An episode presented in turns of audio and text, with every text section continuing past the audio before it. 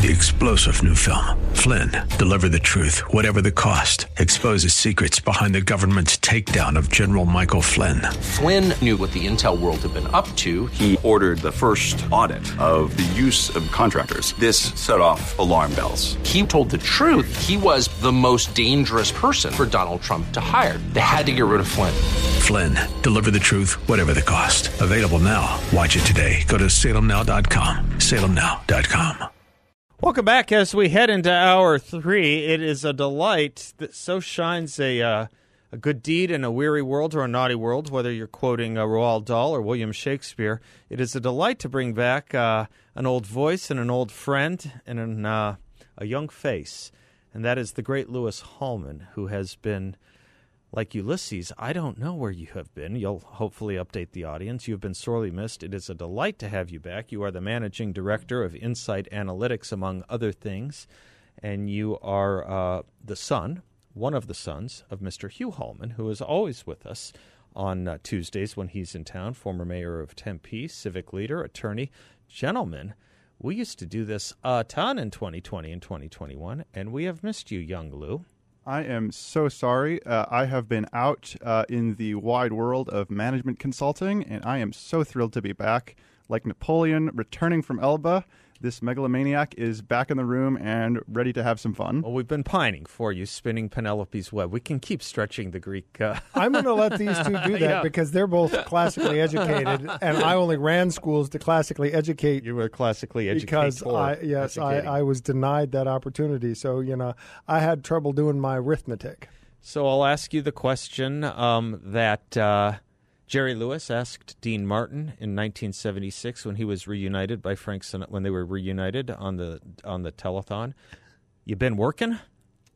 I have indeed. I have indeed. It has been a very, very interesting couple of years working with a lot of clients, business owners in a bunch of industries. It's really given me the ability to look into a lot of different industries and see how the economy is impacting small businesses and how we're seeing the changes from sort of the stimulus-driven, crazy pandemic policy moving to sort of the petering out of of all of the extra money through the system, seeing interest rates rise, and now seeing the economy sort of start to chug and slow down in some sectors. The Talmud says that he who is wise is he who sees tomorrow. Anyone can see what's going on in front of them. Our job has been to lift the veil so that more people can see it.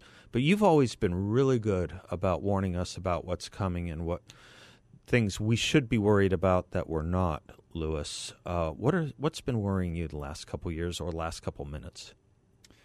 You know, the abject worry has, in fact, slowed down a little bit. You know, the COVID mismanagement was profound and large and had some real legs to it.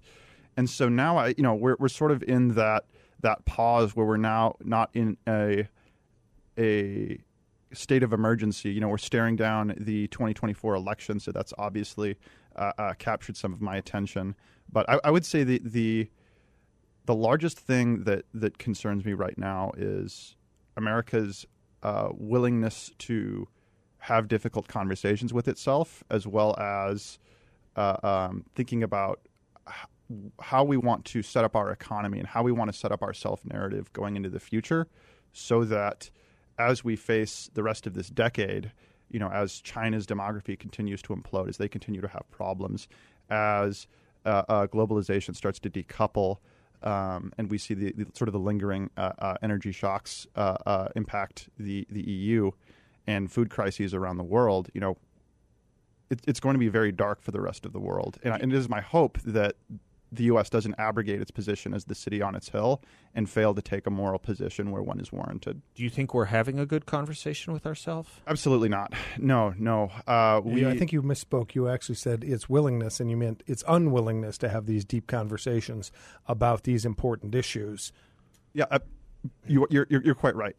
You know, at the moment, I think it's very easy to fall into sort of the cheap name-calling of partisan politics rather than sort of the larger, you know, real issues-focused discussions that we have or really that we need to be having.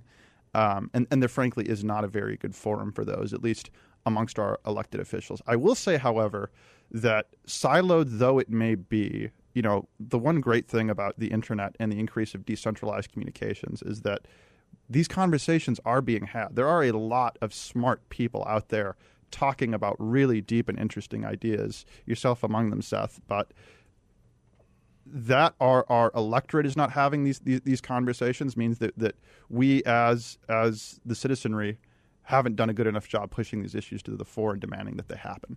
Mr. Hallman. Well, I just, in some ways, disagree with Lewis in that I don't think the conversations are taking place in an effective way to impact the public square and move the public and political debate into directions to address real problems, in large part because the extremes on both sides have taken the position that if you do not agree with them, if you're not 100%er, you will be destroyed. And that the cost of the left side's doing cancel culture routines with now X, previously Twitter, Facebook, all of that stuff. We saw that during COVID.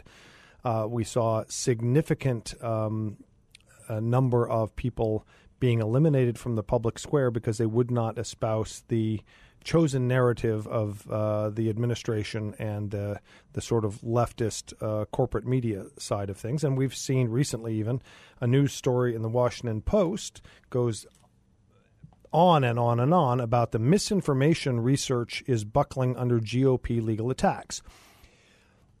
This is the point about that we can't have conversations. Here the Washington Post is saying that there's legitimate research going into determining what is misinformation and that it is somehow the GOP's fault that we are fomenting misinformation.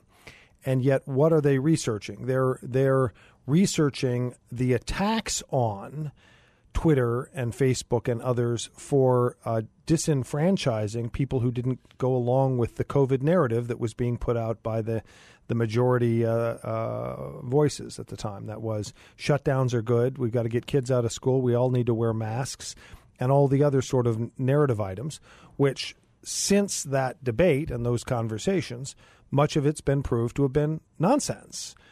That it's the old joke about lawyers now converted to Anthony Fauci. How do you tell when Anthony Fauci is lying? His lips are moving. If that's the essay I'm thinking of, it's a rather long one.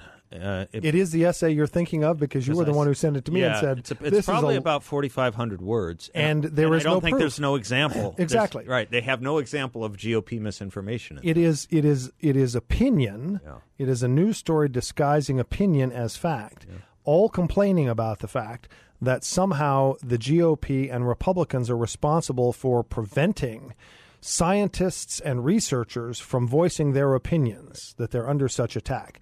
And yet I don't remember any of those people being canceled from Twitter or Facebook and the like. Then, similarly, you have the New York Times, and this is why I thought Lewis would be particularly useful today, news story from the about a week ago, not even that, September 23rd. In hospitals, viruses are everywhere, masks are not. And it is, again, a pretensive news story suggesting that all of these hospitals that are operating that they're looking at are operating without masks and how terrible that is, with opinion after opinion after opinion expressed from somebody, Mrs. X, in this neighborhood or at this hospital about why this is outrageous.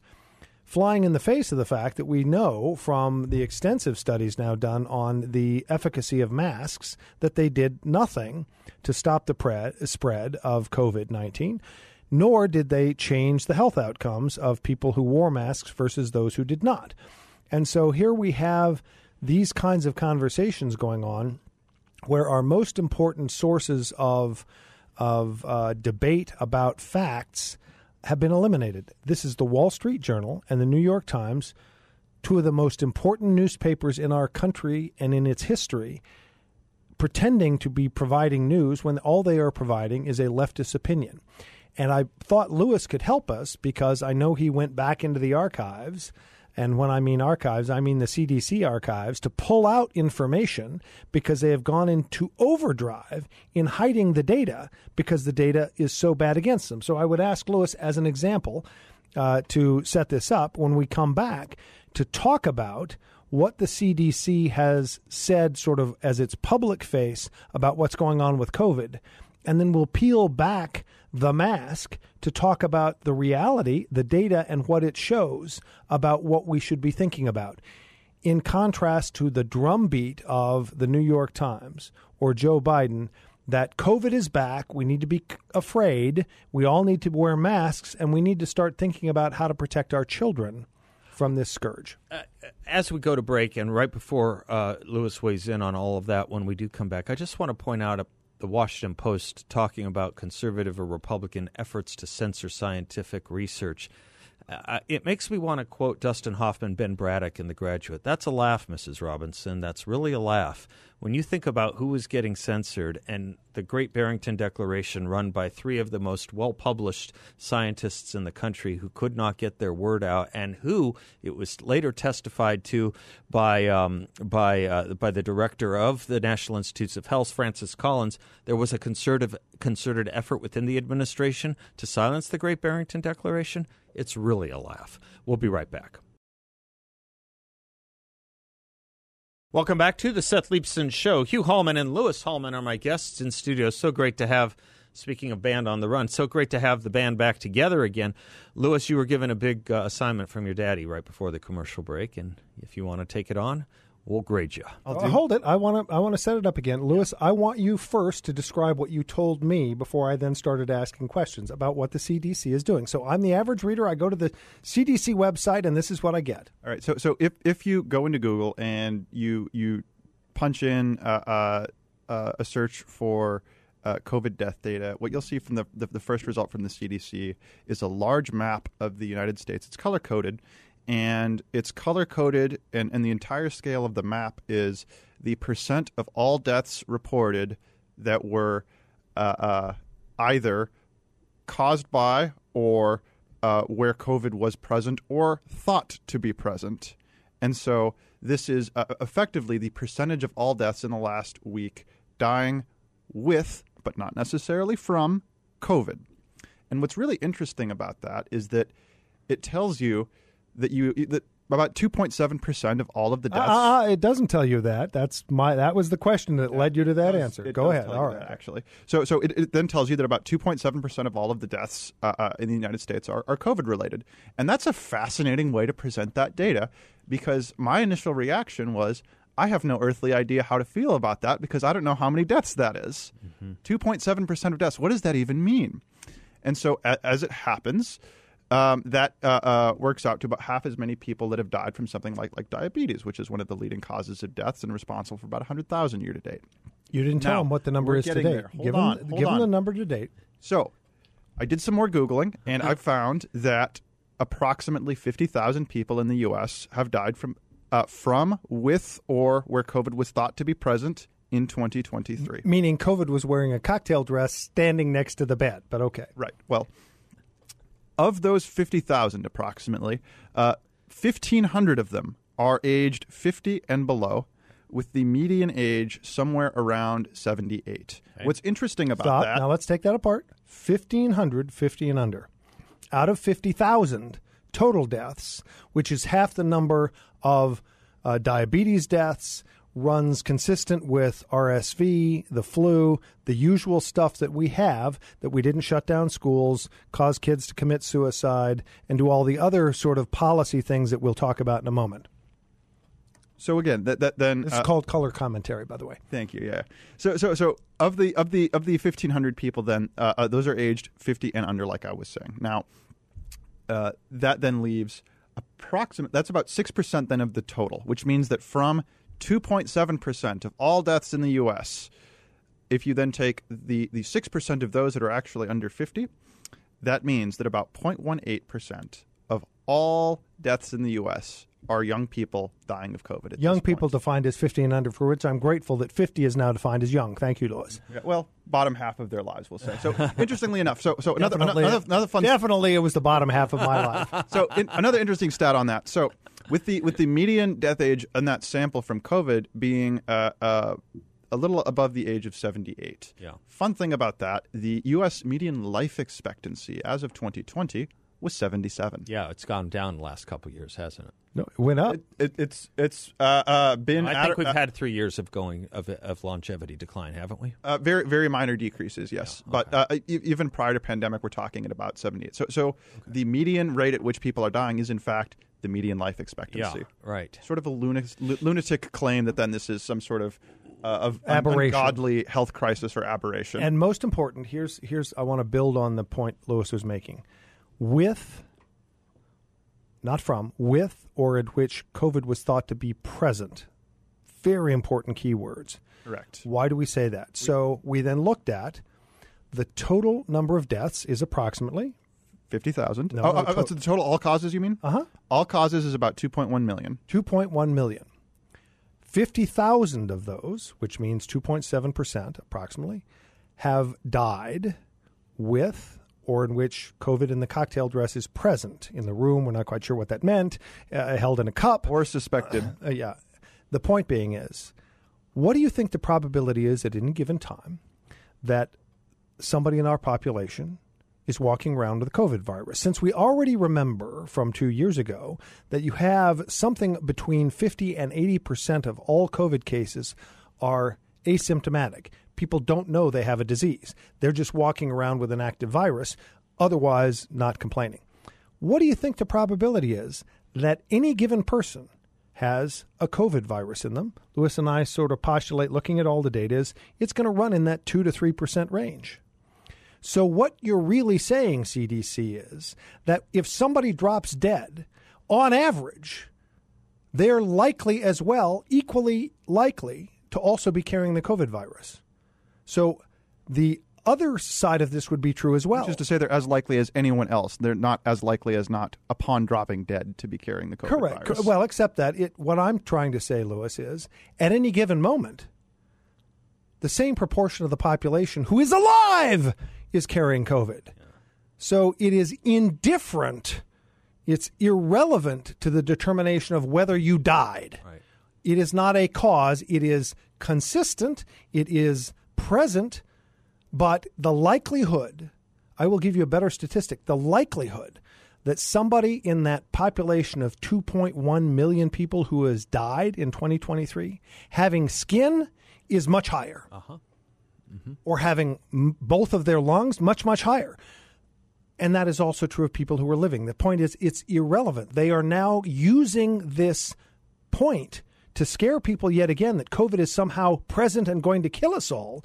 And that's why we're sitting here together, me and Lewis, because you've got the CDC and you've got the New York Times trying the drumbeat again. For what end? For what purpose? Well, I would say one possible purpose would be the massive enriching of oneself and one's friends through shoveling out the pork barrel with stimulus. For example, you know, one of the great stats on this show as we covered the pandemic together that we discovered was that we'd spent more in a single year than the inflation-adjusted defense expenditure for the entirety of World War II on fighting the virus and its economic aftershocks. Or claiming to fight the virus and its aftershocks. We now also see the federal government having raised its estimate of COVID fraud, raising it again from $60 billion, to $135 billion. Which is an obscene amount of money. That is the fraud that we have admitted to and found. You know, it's not just that money, but it's the money that was spent after to address the problems that we created during the regime. All of the money that has to be spent catching up students from you know that have had 3 years of academic decline. Right. All of the money you know that got spent to fund unemployment for people where industries were closed inappropriately, gyms or movie theaters and the like. Let me come back on why I am worried about the next turn on this and the next phase on this and get your mutual thoughts on that when we do come right back. Louis Hallman is my guest. He's the managing director of Incite Analytics, along with former mayor of Tempe, lawyer and educator and civic leader Hugh Hallman. We'll be right back. We'll pick up on this when we come right back. Welcome back to the Seth Leibson Show. Louis Hallman and Hugh Hallman are my guests. One of the curiosities, one of the real head-scratchers I had for the last year or so was whether or not we would be seeing any coming to terms with everything that this country and the various states and municipalities and institutions got wrong with regard to the attempt to mitigate, stop, end COVID, whether it was the vaccines and the mandates, whether it was the shutdowns, whether it was the closures of schools and the like, masks, whether there was going to be any accountability or any admission of wrong.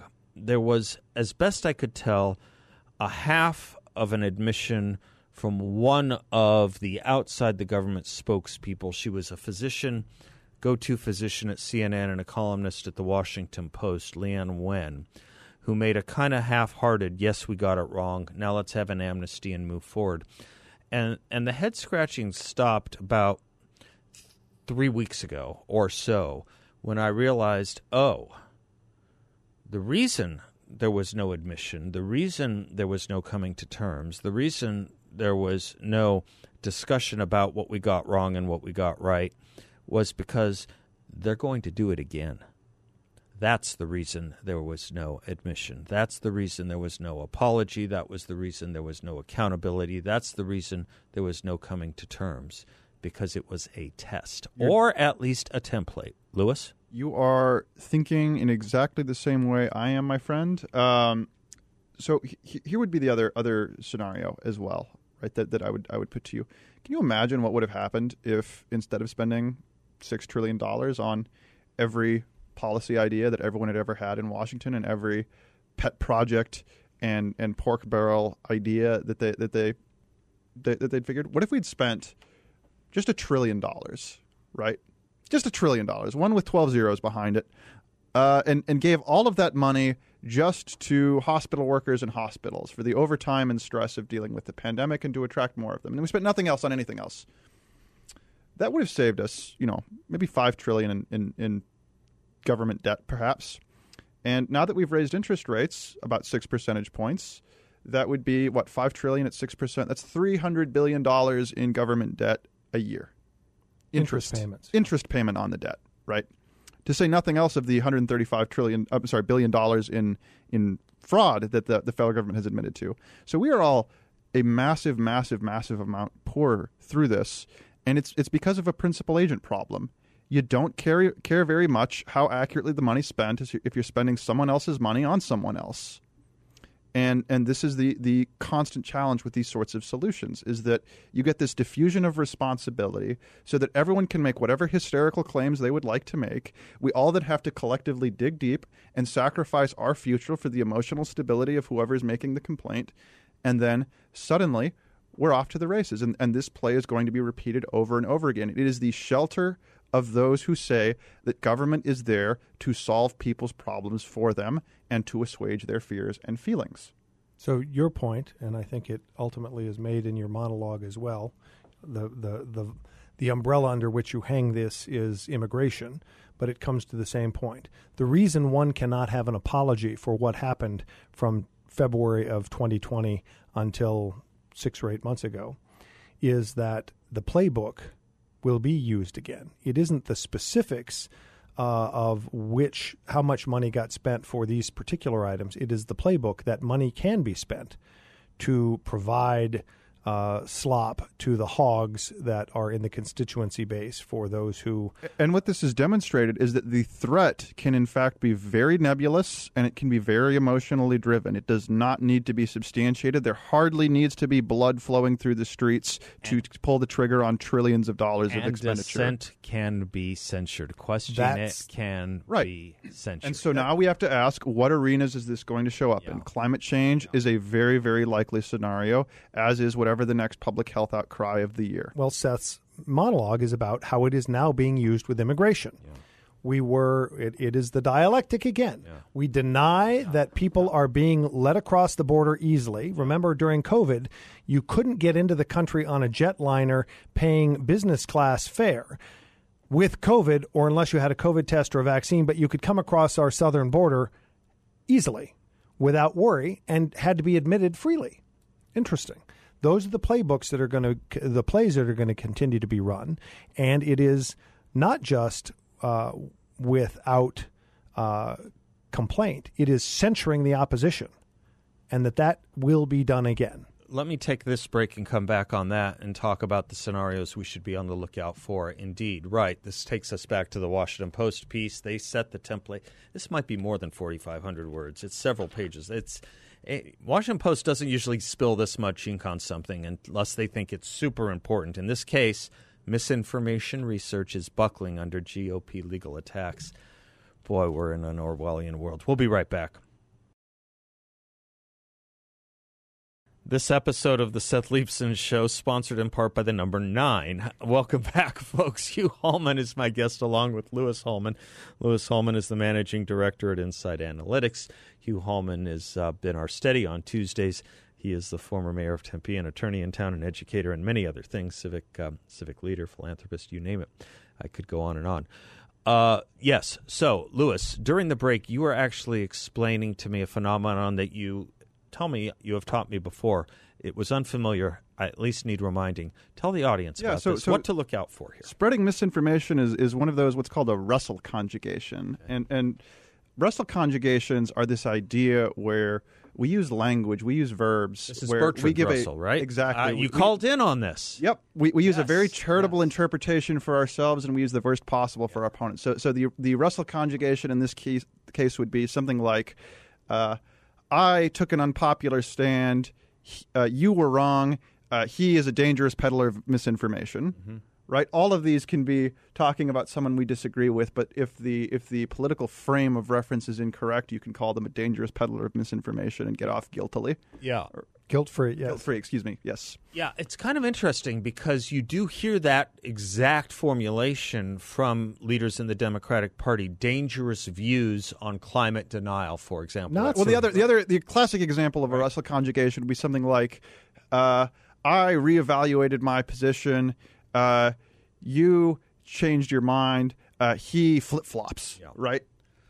Yeah, right. And the use of that language to, I think, support or at least defend their efforts at what we would call censorship, what they would call eliminating misinformation, is very much the kissing cousin to something your dad and I were present for at the state legislature, watching many Democratic representatives and senators in our state legislature talking about the need, the import, and the rationale to ban hate speech.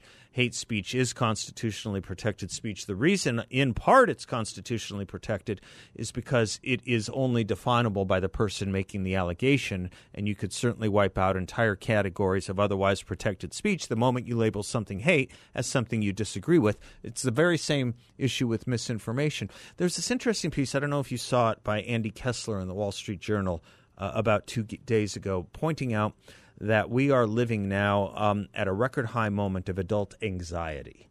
And one of the leading causes, in his view, he had 6 categories of socio-political contribution to anxiety, which is approaching something like 30% of our population, unheard of. It's 9% in 2019.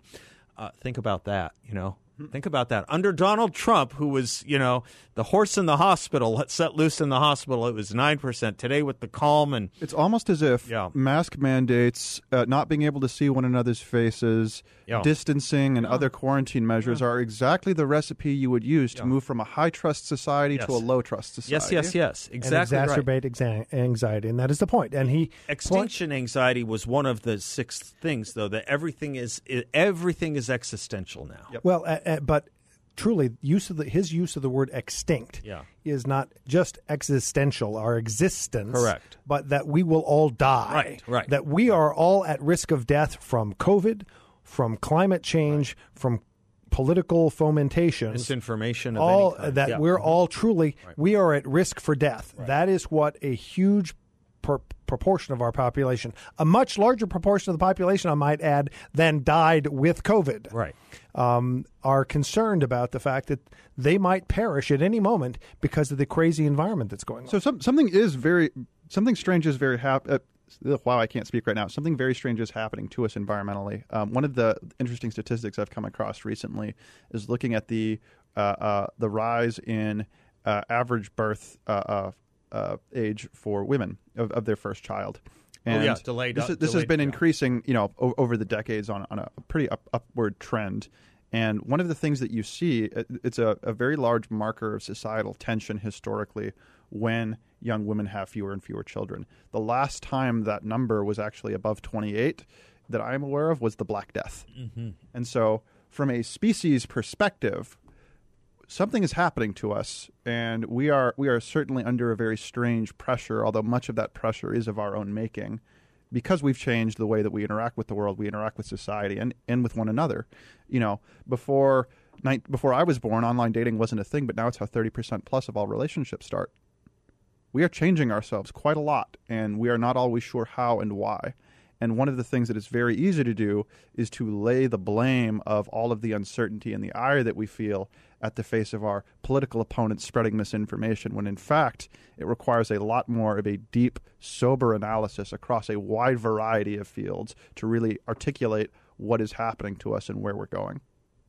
Just that, you know, as we face these issues, I'm going to put in a plug for this show. Part of what we need to do is be thoughtful and read a wide variety of topics, understand and think about them, and be prepared to adjust our worldview based on gathering information. Because facts do matter at the end of the day when one is analyzing, did any of the COVID measures provide value to the citizens of the United States? We can now analyze that. We have a lot of data that tells us that lockdowns didn't really do anything, that masks didn't do anything, that we do know that the shuttering of schools did something, and what it did was horrible things. It caused kids to fail to gather social cues and learn socialization. They lost or did not have the opportunity to learn all the subjects they would have learned at their various different ages that were denied that. It didn't change the health outcomes for children. Of Lewis's death number, by the way, what percent were 18 and under? Oh, I can tell you I can tell you 18 and under deaths from the beginning of COVID to today. Oh, by all means. It's just about 2,000. So I think it would be that seems high.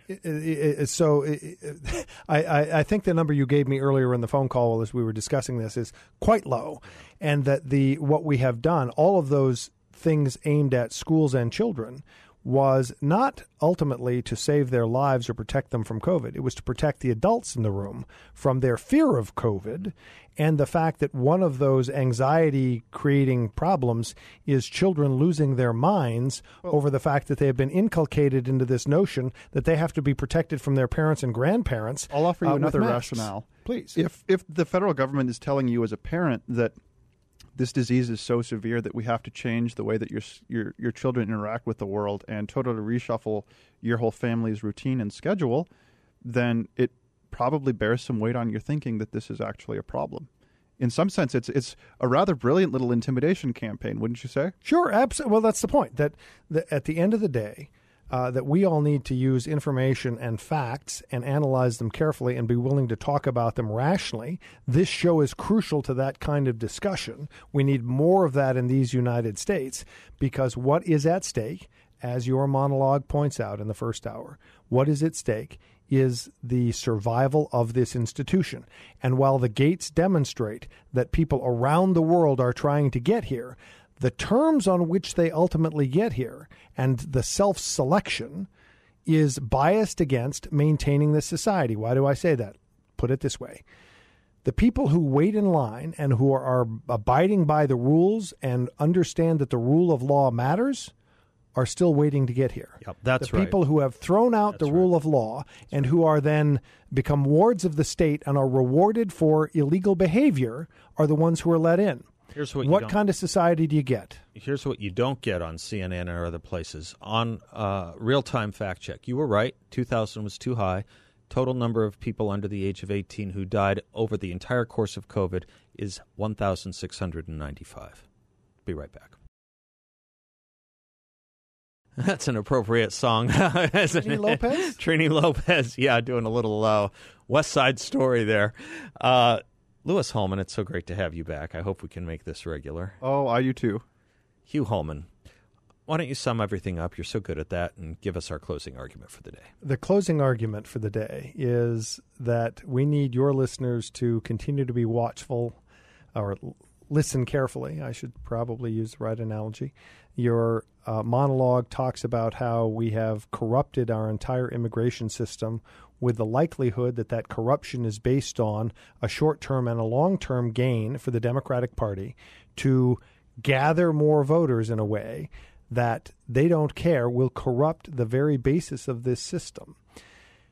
In doing that, we put at risk the truly, as Lewis made mention in the first segment, the shining city on the hill. We must recognize that we who were lucky enough to be born here, are here, have an obligation to remember what both or all three of Thomas Jefferson said in the Declaration of Independence, that Abraham Lincoln reminded us in the Gettysburg Address, and Ronald Wilson Reagan in his inaugural and his farewell address as president reminded us that this opportunity is not automatic. It is not born in the bloodstream. It must be passed from generation to generation. And if we fail to teach our children what the lessons are from this society and the value and the virtues that this society provides, it can be lost. That those who have tasted and enjoyed freedom but lost it, never taste it again. And we know that it is of value because people around the globe see this shining city on the hill and long to be part of it.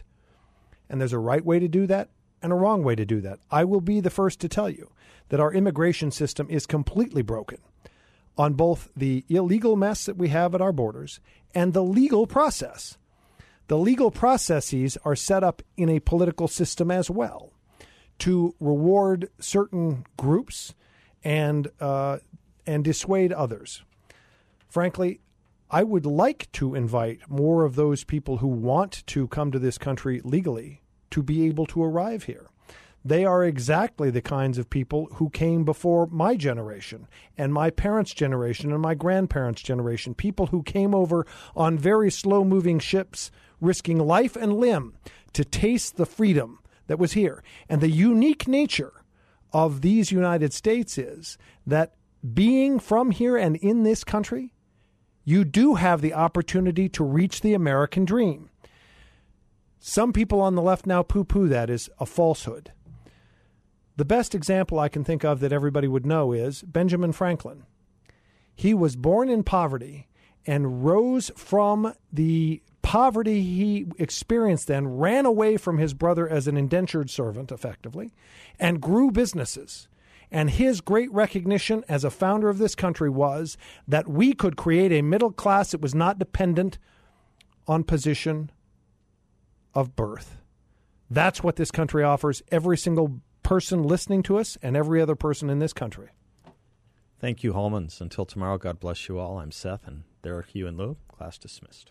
3-star General Michael J. Flynn, head of the Pentagon Intelligence Agency, knew all the government's dirty secrets. He was one of the most respected generals in the military. Flynn knew what the intel world had been up to. He understood its funding. He ordered the first audit of the use of contractors. This set off alarm bells. The explosive new documentary, Flynn, Deliver the Truth, Whatever the Cost, and covers the facts behind this scandal. Flynn told the truth. He was the most dangerous person for Donald Trump to hire. I find out the worst enemy that I'm going to face in my life is right here in America. They took my assessment and they wanted me to change it. And I was like, I'm not changing it. They had to get rid of Flynn. With in-depth interviews, archival footage, and never-before-seen personal records of the man behind the headlines. I just felt like I was drowning. Flynn, Deliver the Truth, Whatever the Cost. Available now. Watch it today. Go to SalemNow.com. SalemNow.com.